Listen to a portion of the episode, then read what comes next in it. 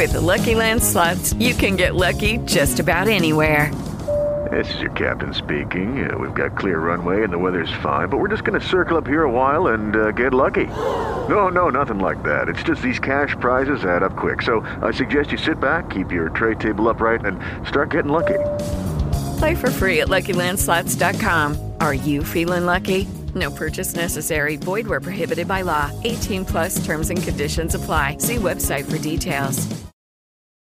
Parliamo di Alfieri Saggista. Sono due le opere che caratterizzano e costituiscono l'Alfieri Saggista. Abbiamo visto con La vita che Alfieri scrive anche in prosa e non solo in versi. E adesso leggeremo un brano tratto da un testo in prosa di Vittorio Alfieri. Vittorio Alfieri scrive dei saggi, vale a dire dei testi che costituiscono una riflessione, un'argomentazione su alcuni aspetti della cultura e della politica. Certamente la prospettiva con la quale Vittorio Alfieri affronta la politica, per esempio, è profondamente e radicalmente diversa rispetto a quella di Machiavelli. Machiavelli infatti, come abbiamo visto, partiva dalla realtà effettuale, cioè nella realtà fenomenica dei fatti, mentre invece direi che Vittorio Alfieri parte da un suo preconcetto, da una sua posizione preesistente. La questione fondamentale con la quale lui attraversa e giudica la situazione politica attuale in cui si trova a vivere è quella che caratterizzava anche molte tragedie, cioè il metro della tirannide della libertà, la ricerca della libertà a tutti i costi contro il tiranno. Ebbene, questo metodo di giudizio in certi casi potrebbe essere utile per capire certe situazioni, pensiamo ancora oggi ci sono per esempio regimi dittatoriali in alcune parti del mondo, tuttavia non lo è sempre. In un periodo oltretutto in cui vi erano altre tensioni, pensiamo alle tensioni sociali fra le varie classi, pensate alla rivoluzione francese che fa esplodere queste tensioni fra le classi sociali, pensate all'ancien regime, il primo Stato, il secondo Stato, il terzo Stato, quindi la nobiltà, l'alto clero, la borghesia, il quarto Stato, tutti questi aspetti assolutamente non sono presenti nella riflessione di Vittorio Alfieri. Egli risulta quindi senz'altro anacronistico nella sua analisi della politica. Non riflette sulle masse, le classi e gli ordini, ma solamente sui tiranni e gli antagonisti. Soprattutto il testo, il saggio della tirannide, scritto quasi di getto nel 1777, risulta essere davvero utile più che altro per conoscere lo spirito di Vittorio Alfieri, ma non senz'altro per un'analisi storica oggettiva. Egli vede per esempio nell'uomo libero, quindi l'eroe, il titanismo, di cui parleremo appunto l'anno prossimo quando parleremo del romanticismo, l'individuo eccezionale, superiore alla mediocrità dei suoi simili. Di fronte al dramma che si pone nel confronto, nella lotta contro il tiranno, l'uomo libero, l'eroe, non può adottare se non soluzioni estreme.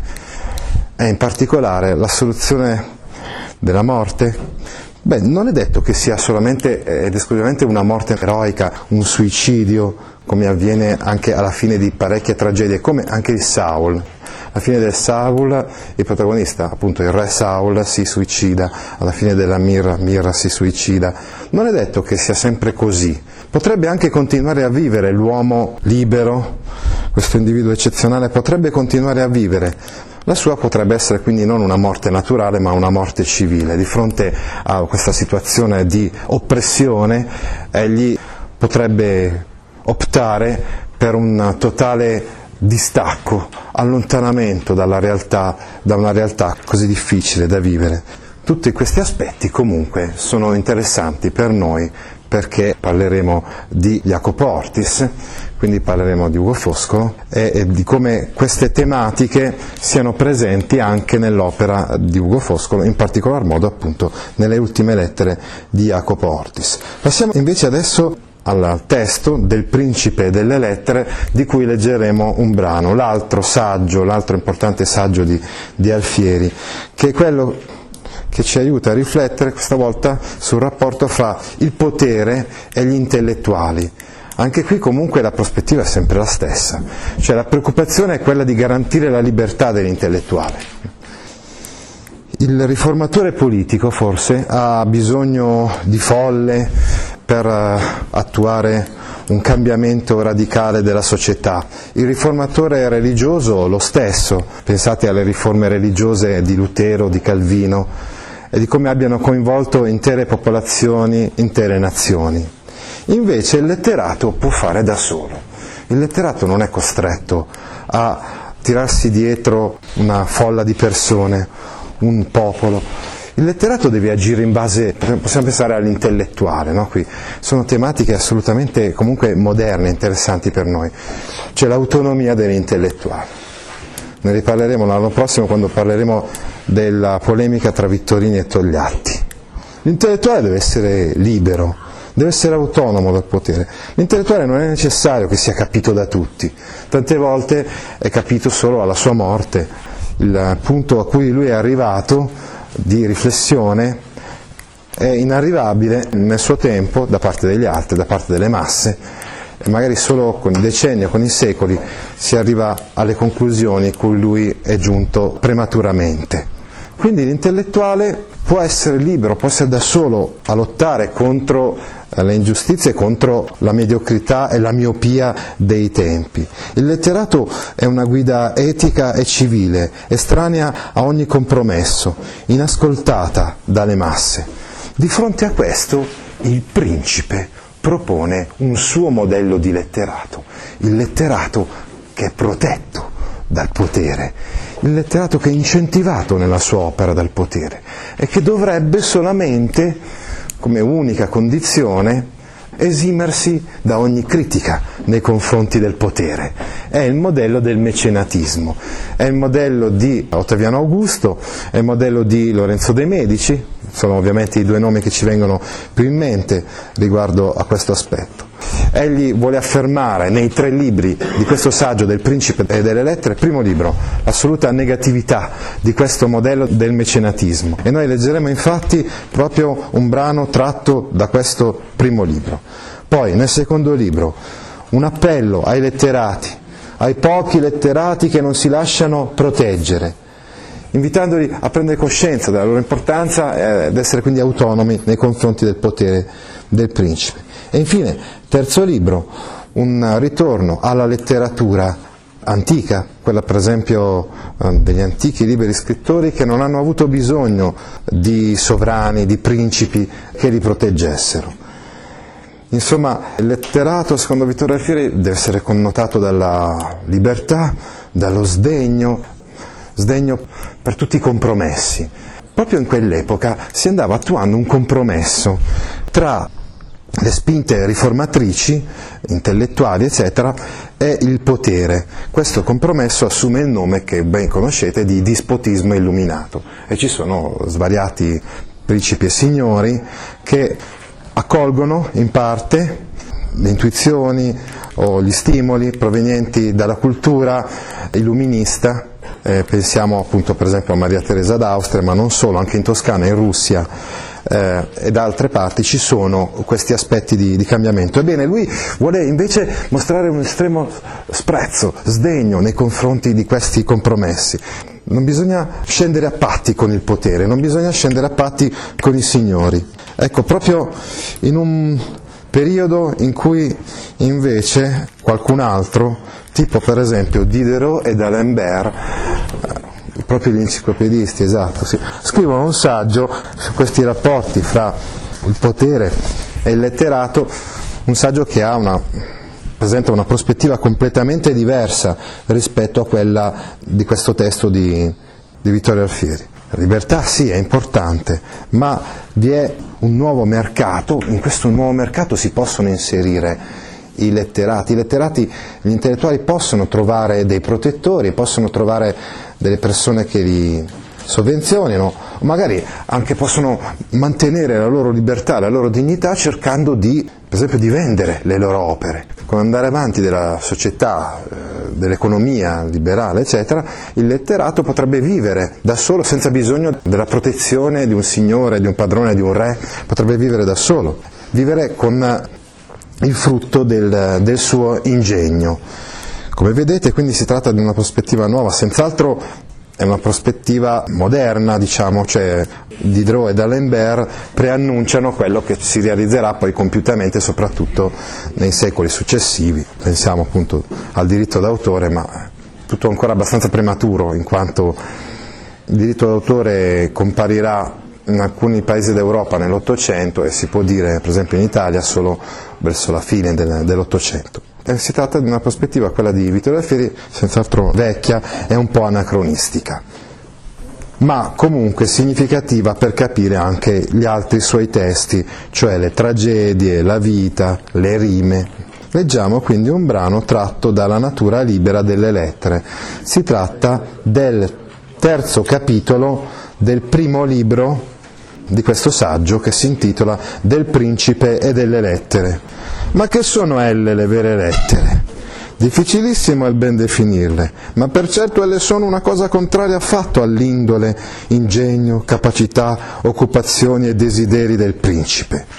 Quindi vuol dire la cultura è del tutto estranea alle inclinazioni del potente, che ha altri scopi rispetto a quelli della cultura. Infatti nessun principe non fu mai vero letterato, né lo può essere.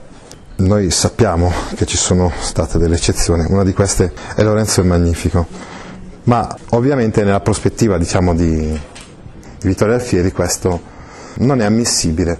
Del resto lui è sempre molto netto, nei suoi giudizi non ci sono le sfumature.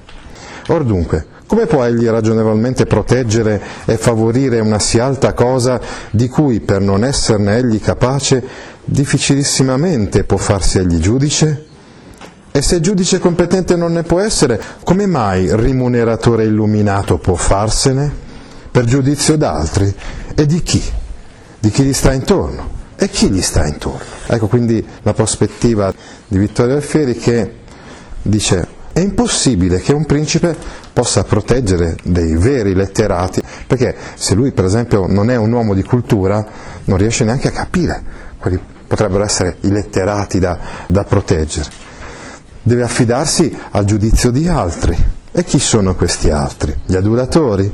Sulla adulazione abbiamo già riflettuto parecchio quest'anno, grazie anche alle riflessioni di Ludovico Ariosto nelle satire.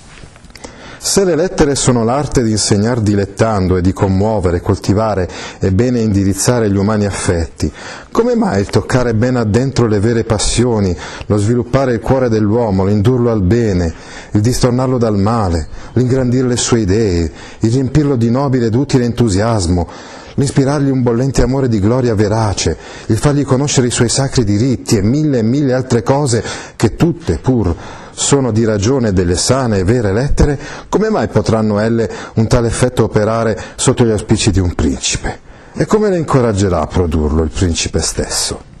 Un periodo elaborato dove avete visto l'utilizzo dell'enumerazione a indicare tutte quelle cose insomma, che è assolutamente impossibile che vengano incentivate, vengano favorite dalla protezione, dal favore di un principe. Com'è possibile che si possano sviluppare la libertà, l'entusiasmo, il desiderio di una gloria vera, fondata su valori nobili, non su idoli vani come il potere e la ricchezza? Com'è possibile che tutte queste cose, i sacri diritti, i diritti fondamentali dell'uomo, siano sviluppate sotto la protezione di un principe? Domanda retorica, è impossibile. La risposta quindi è implicita e negativa. L'indole predominante nelle opere d'ingegno nate nel Principato dovrà dunque necessariamente essere assai più la eleganza del dire che non la sublimità e la forza del pensare. È logico quindi che sotto la protezione di un principe un letterato si interessi di più alla forma che non al contenuto. Le verità importanti, timidamente accennate appena qua e là e velate anche molto, infra le adulazioni e l'errore, vi appariranno quasi naufraghe Vuol dire quindi è abbastanza strano, difficile, più unico che raro che le idee, le verità importanti riescano a farsi luce all'interno del mare dell'adulazione e della falsità. Da ciò consegue che i sommi letterati la di cui grandezza io misuro soltanto dal maggior utile che arrecassero agli uomini, non sono mai stati pianta di principato, cioè non sono mai germogliati sotto un principato. La libertà li fa nascere, l'indipendenza li educa, il non temer li fa grandi e il non essere mai stati protetti rende i loro scritti poi utili alla più lontana posterità e cara e venerata la loro memoria.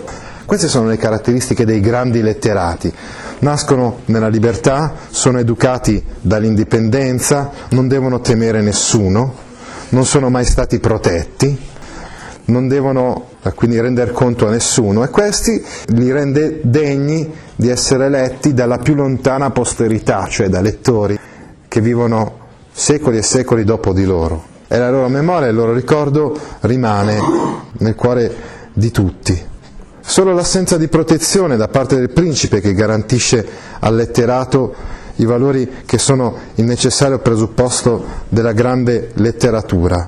Solo i letterati non protetti possono raggiungere una grandezza, che è quella che corrisponde all'essere utili, utili a tutti, utili a tutti gli uomini, quindi utili ai posteri, magari anche di secoli e secoli dopo. Allora vediamo finalmente, arriviamo al cuore del discorso, vediamo i giudizi che lui dà sui vari letterati. E dice, fra i letterati di principe saranno dunque da annoverarsi Orazio, Virgilio, Ovidio, Tibullo, Ariosto, Tasso, Racine e molti altri moderni, che sempre temono che il lettore troppo senta quando vi è loro fatto di toccare altre passioni che l'amore. Ecco, questi non sono stati grandi letterati. Nella sua visione molto rigida, molto schematica, Vittorio Alfieri, abbiamo detto, taglia a fette la realtà e quindi anche la cultura, e dice che questi non sono stati dei grandi, perché Orazio, Virgilio, Ovidio, Tibullo hanno lavorato alle dipendenze di Mecenate, quindi di Augusto, Ariosto Tasso per i signori estensi, Racine per il re di Francia.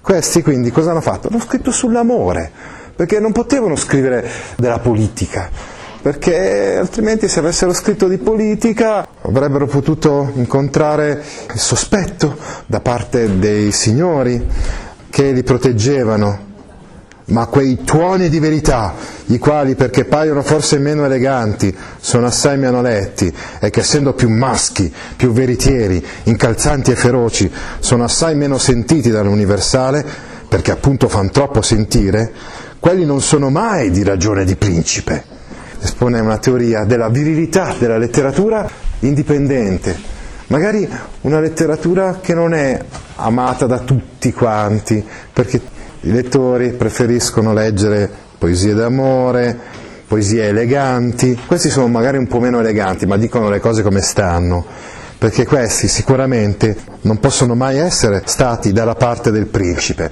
questi sono i veri letterati, non quelli di prima.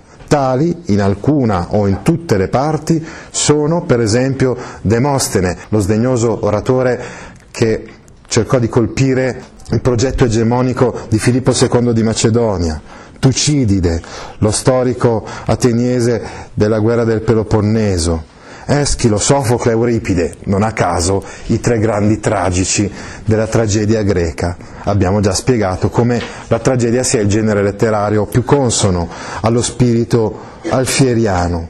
Cicerone, anche lui dovette combattere contro il personalismo di alcuni personaggi politici romani, in particolar modo contro Antonio, Marco Antonio.